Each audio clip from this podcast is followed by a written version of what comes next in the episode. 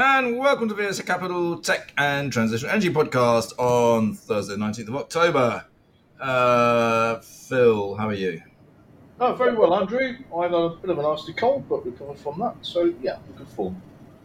I think there's been one going around the office. We keep telling everyone if you're not at all well, don't come in. Uh, we don't want to spread anything. Zero germs policy. Um, but I think I know who you probably got it from, and so uh, we banished him to Birmingham for a month. Quite right, too. Anyway, uh, uh, you know, I don't, I don't want to be negative. I love to be positive. I'm an optimist. But, oh my God, these markets are bad and awful. And I mean, there's just everything going wrong at the moment. It is horrendous. There is zero liquidity. There, you know, everybody's just sitting on cash. Uh, no one wants to play the UK equity markets. God, it is. Literally, I've been doing this game 40 years now for my sins. This is the hardest I've ever known. Having said that, stock price is also probably the cheapest I've ever known. Now, there are some incredible deals to be done. Of course, we're all now price makers rather than price takers. You know, and where a company needs to raise money, it has no choice but to basically take what it's offered, uh, which is extraordinary. But there you go. Um, that's the world. I mean, what what can I tell you that's good news? Um, I mean, inflation is not going back up, but it's not whizzing down, is it? Uh, bloody hell, England are in the last four of the World Rugby World Cup with the only Northern Hemisphere team there. That's good news. Trouble is, we're going to get absolutely smashed on Saturday by South Africa. I mean, they are just leagues ahead of us. Um, as for the rest of the world, I mean, it's pretty frightening. We, believe it or not, some people have forgotten we've still got a war going on in Ukraine. We've got war in the Middle East. I can't see that getting any better. You've got some pretty weird meetings taking place in China at the moment with President Xi, Vladimir Putin, Orban from Hungary, the Taliban. I mean, God, what a collection all meeting over there. It, it's really pretty horrific. Have you, have you got any, can you see anything good out there in the world, Phil? Um, yeah. D- d- despite despite all of the backdrop, there uh, yeah, there's still some good things happening. There's still some half decent news um, coming through from from businesses. We've not seen. Well, we'll come on to that. You're right. The, the yeah. business news is not too bad. As I say, I don't want to be yeah. too negative. Yeah. Having said that, um, if we look at a little bit, of, for instance, an area that we look at, which is a sort of the the EV space a little bit, but uh, I think we've seen Volta collapse, which was actually Swedish, but most of its business was over in the UK. We obviously saw we saw Arrival the other day collapse. We've seen Tevva basically collapse. Uh, Saietta had a statement today, which you might want to talk about, which basically said they need more money to keep going.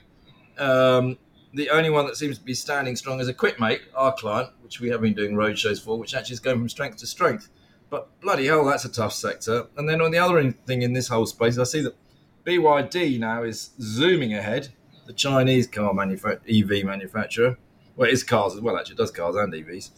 Tesla perhaps slipping behind a little bit. BYD have overtaken them. Um, got any thoughts on any of that? Yeah, oh, yeah, no, I was, I was reading about that actually. Well, it's well, I guess I mean on the, on the plus side, it says that people are still buy, are buying EVs because there's obviously you know you know there's been statements from Tesla, there's you know there's concerns over consumer spend, and the car is a big ticket item, um, and you know so so maybe wider concerns that spend on electric cars is slowing, but BYD is showing that actually if you've got the right price point, um, no, it's not. I also saw that um, on the BMW might be an older announcement, but investing 600 million in the plants in the UK um, for electric minis. So that was quite encouraging. And also, I don't know if you saw that uh, Tallinn-based Skeleton Technologies, uh, this is battery tech, had um, raised 108 million euros of investment. Uh, from Siemens Financial Services and Marubeni Corporation, and that's to invest in uh, they've got curved graphene-based battery uh, battery technology. So investment, you know, investment coming in. Yeah, as you say, it's not all doom and gloom. Uh, but now, look, before you get uh, going on on the figures and everything, not, uh, maybe there have been quite a lot. I don't know. I didn't see that many this week. Um, I have had a request. We love a request. All right. Um, somebody asked me um, if I'd talk a little bit about Plexus, uh, which really is oil services. Um, but hey, if somebody asked me to talk about something, why not? I'll talk a bit about it. Actually, I do know a little bit about Plexus. Um, I've known it actually for well an awful long time. It's been around a long time, uh, and it was the sort of the, the brainchild of uh, Van der Bilbeek, um, who is the chief executive and major shareholder. Uh, and at one stage, it was a very large company. Unfortunately, that is uh, at one stage. Um, so, I mean, to put it into context, at one stage, I'm just looking back. If we go back to the sort of uh, 2014s, 15s, uh, when the oil boom reached its last sort of peak, share price was over 300p. Uh, sadly, today it's down at 20p. So, uh, not quite such a big company. Um, so, what do I think about Plexus? Look, the reality is, I think it's fair to say that it looked as though it was heading towards insolvency um, most of this year. It's had a really tough time. Uh, it was basically being funded by chief executive, uh, Mr. Van der Bilk. Um, but then they've just managed to pick up a few deals. There's been a few loans. They've got themselves off the ground. Uh, and we should have talked about this back in August because you could have picked the stock up for 5p and you'd have seen it shooting up to 30p. And thank you very much, six times your money in a short phase of time. Uh, it has now come back, as I say, to 20p. Um, you know what? I'm, I'm. The company is not completely out of the woods yet. Um, to be honest, I think we probably need a bit of a change of, of management. Uh, I believe that the technical director, Craig Hendrie, is the man who needs to be going in and perhaps sorting it out. So that, by the way, there is nothing to negative about um, Van uh, Bilderbeek. Um, you know, he's clearly a very he's invented some very clever stuff.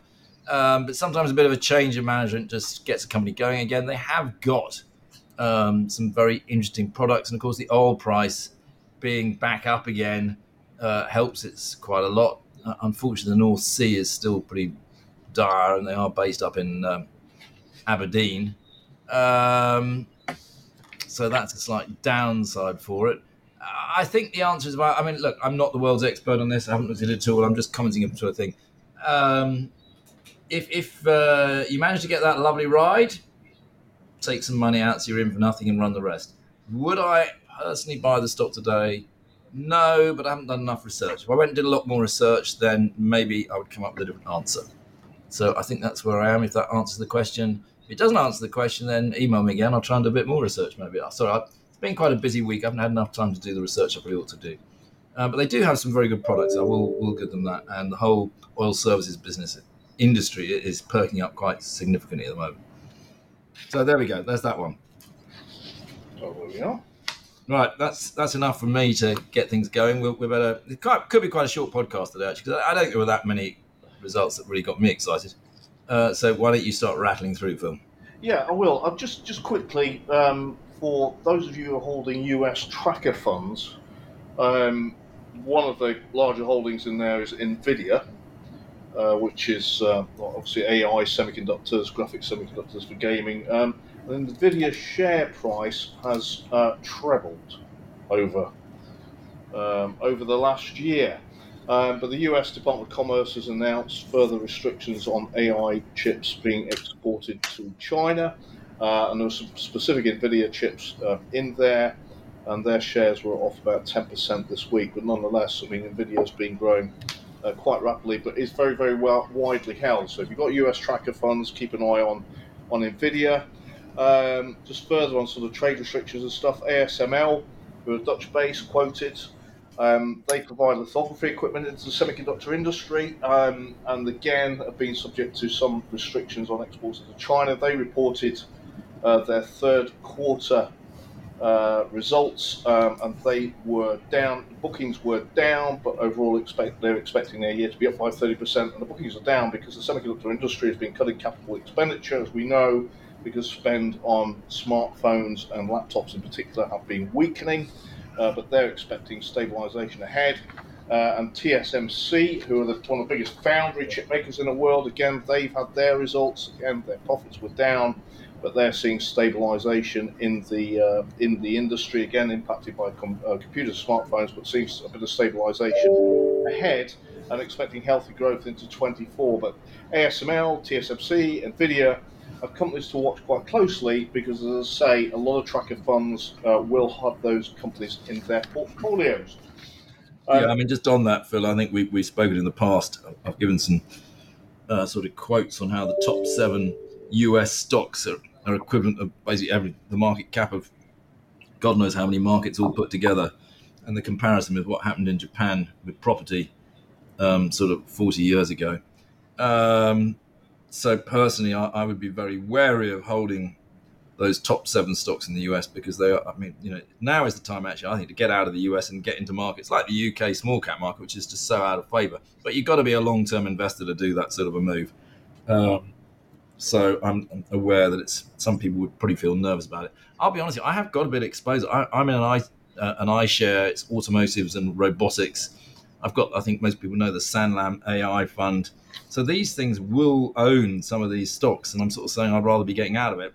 But I like the thematics of AI, automation, robotics. So I will stay with the funds, but you know it doesn't really bother me too much because I'm holding them for like 10, 20 years. If I live that long, I might not. Andrew, keep using your bike. You will, and playing golf. You'll be fine. Shall we, shall we move on to UK small caps? Yeah, go for it. Come on. Right, um, Cerillion, firstly, uh, company we've uh, talked about a lot in this podcast before. CER is a ticker. They had a trading update. These shares have had a had a super run since, uh, not threefold since December 2020. Benefit long term investing here. Um, Cerillion is software for billing and charging, customer relationship management, all in the telecommunications industry. So it's a software company. Uh, they just reported trading for the first six months. Uh, quote, uh, they've got new records for revenue, adjusted pre-tax profit, uh, well placed for the second half, buoyant sales pipelines, all very positive. Um, and they signed a 15 million pounds contract with an existing um, customer, and that was a, that was announced earlier in the year. So um, all very good there, and they've said, quote, that they expect the adjusted profit before tax to be meaningfully ahead of consensus market forecast of 14.3 million pounds. That's all very good, and and if you're investing in telecoms, looking at the space, obviously it's a good bit of the sector to be in. What they are doing in software in terms of billing, uh, because in terms of telecoms infrastructure, it's a far tougher market. Uh, and Nokia have announced that they're cutting up to 14,000 jobs. Uh, that was announced this week, um, and their third quarter sales were down by 20% year on year. So, you know, within sectors, you have to look at particular spaces in the sector and to see where money is being um, being spent. So that, that was uh, Cerillion. Um, I don't. I'm sure you might have seen Andrew that uh, Kin and Carta. Yeah, they've been taking another one. Well, every day we have a takeover. That's the only thing that you know. You want some good news, by the way. Here's the good news: every day another company gets taken over.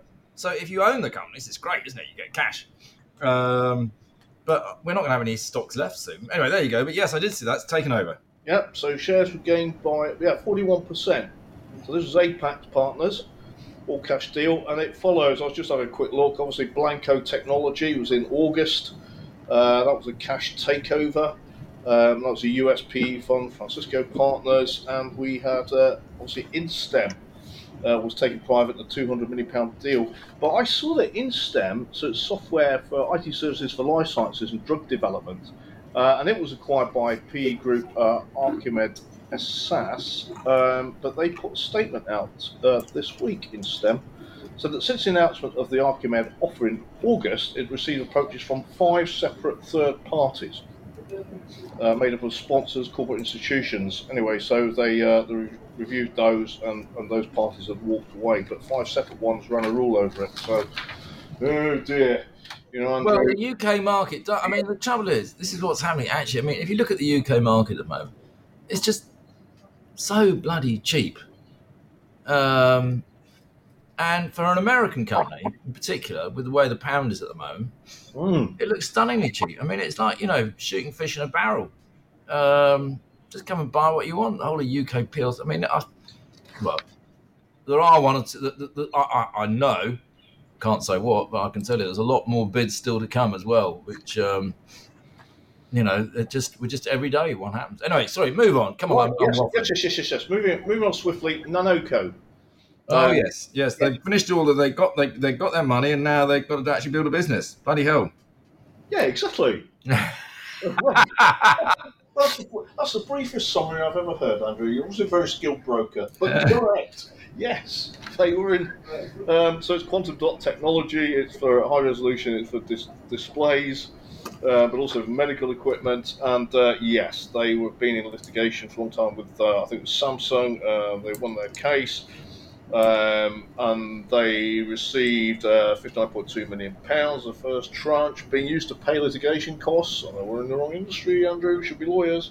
Um, and the second tranche of 58.8 million is due in February 24, which will go into Nanoco and will be used, as you say, to fund the growth of the business. So that was, uh, yeah, that was from uh, from Nanoco. Uh, oil Services and a really little small company that has been around for a long time, uh, Hardide. Oh yes. Oh, Let's yeah. your view first. Well, it's, uh, yes, market cap of nine million pounds, uh, so-called nanostructured coatings uh, for coating uh, super alloys, tools, carbon steels. That's to toughen up metals, basically. Um, and they had a trading update saying they're expecting revenues of 5.5 million and uh, EBITDA of close to break even um, which was versus a loss previously of 0.9 million in the prior year, and it's got 0.7 million of cash. So yeah, very small. On looks like it's on the turn a bit, and at least it has some funding in there. Well, uh, yeah, it's interesting, Yeah. hard because I've actually been to see them. It was quite a long time ago. Mm. It was about five or six years ago. The most annoying thing was I got a speeding ticket on the way to see them as well, just outside Oxford, where they'd changed the speed limit on a dual carriageway from 50 to 40, and the police were pulling everybody over. It had about 12 police cars, and literally every other car was being pulled over. It was the most daft speeding ticket I think I've ever had in my life. Just showed a complete and utter waste of time by the police. Um, but obviously, easy money for the police. It was probably coming up to Christmas time or something. They needed to top up the Christmas party coffers. Um, that was said in jest, by the way. We've do any complaints. Um, but I, I, yeah, I, I was sent there to- by a client actually to go and have a look at it because he was raving on about what a brilliant Oh. company it was. I actually went back to him. I said, "Look, you know, mate, I don't think you're going to make any money from this. It's, it's a small company. It's going to remain a small company Yeah, and to grow, they need so much capital to grow um, that you won't get a decent return on your capital. And that was the whole. And actually, I was right. In fact, the client has since said I was right, but he's still telling me I should buy it. anyway, there you go. Uh, I, I couldn't get excited about it. I don't sense that you did. So, but it's you know very nice people, very nice little company, but it'll probably stay a very nice little company. All right. Well, one one that well, I, I hope that uh, that does get a little bit more excitement than it's had is GB Group. Uh, G- Ah, yes. Yes, GBG is the ticker. Um, now down at uh, 550 million market cap. Shares unfortunately were down 24% over the year, but today are up. Um, and they had uh, first half results. Um, and it looks so. So, what does GB Group do? Uh, this is software that's used globally um, for identification of individuals. So, um, you know, if you are applying to on an e-commerce website cryptocurrency, but where your you know, your your identity needs to be verified. Are you the person you say you are? You live where you say you do. Uh, so they have huge databases on individual identities that they get involved with, like Equifax. Um, so they did very well during the um, sort of the boom in web commerce and crypto uh, during the COVID period, and then they, they business came off. Um, but anyway, the business sort of stabilised. So they recorded first year, uh, first half revenue, sorry, of uh, 132 million versus 134 million in the prior period, and their operating profit has just improved to 23.4 million pounds from 21.9 million pounds, on track to deliver um, the full year expectations. Um, but I did note in here, it did make two acquisitions in the States, and it looks like there has been a bit of a write down on the valuation um, of those. Uh, so I think we could do with the bid coming back, couldn't we? Wasn't the bid around just it was over about 650p or something, wasn't it? Yeah, there was a bid, indeed. So Because you say it's up, you're right, it's up about 10% today to 237. But hang on a second, I'd rather have had around the 650. And actually, if you look at this, I mean, this stock over the last 10 years, I know it relatively well actually, because my Mm, I have it in my mother's IHT fund that I run. So, uh, although I run it on a quant basis, but I bothered to go and look at it a little bit. Um, you know, and it was a it was a, a darling of the market, should we say, for the first um, well till about well, as you say, in COVID, it had a fantastic time. So it sort of peaked around the 900p mark in the middle of 21, having come up from you know 200p from uh, eight years earlier. Um, but it was a grand old Duke of York, wasn't it? Marched them up the top of the hill and marched them all the way back down again. Um, the bid didn't go through. We'd like that bid back again. So yeah, look, it's doing a lot of the right things, but we want we want a higher share price. Indeed, you do. Yeah, gosh, it what nine pound peak? Wow. Yeah, my mother's not happy. I'll bet she. Tell, tell that to the management of the company. Mrs. Mrs. Monk Senior isn't happy. I, won't even comment about Mrs. Monk. Full stop. But anyway, I run her pension fund. See. Actually, that one's going all right. Good. Anyway, moving on. that is it. That is Well, that's it. All right. That's it from me, Andrew. This week. That was a good one to end on, I think. Well, I'm afraid I don't have much to add. I'm afraid either. So, um, I hope that we'll keep it as a short one. That was a good 20 minutes. I hope people managed to learn a little bit some- something from that. It wasn't just us waffling on. Um, feel free, uh, as you can see, we're happy to uh, look at companies, talk about them. So I didn't do a terribly good job on Plexus there, but um, do message us if you want to, and uh, we'll be back next week. Thanks. We will. Look forward to chatting then, Andrew. This podcast has been produced and edited by VSA Capital. It is intended for information purposes and not as investment advice. The information is intended for recipients who understand the risks associated with equity investments in smaller companies. Please do your own research and do not rely on a single source when making an investment decision. VSA Capital may derive fees from this content and seeks to do business with the companies mentioned.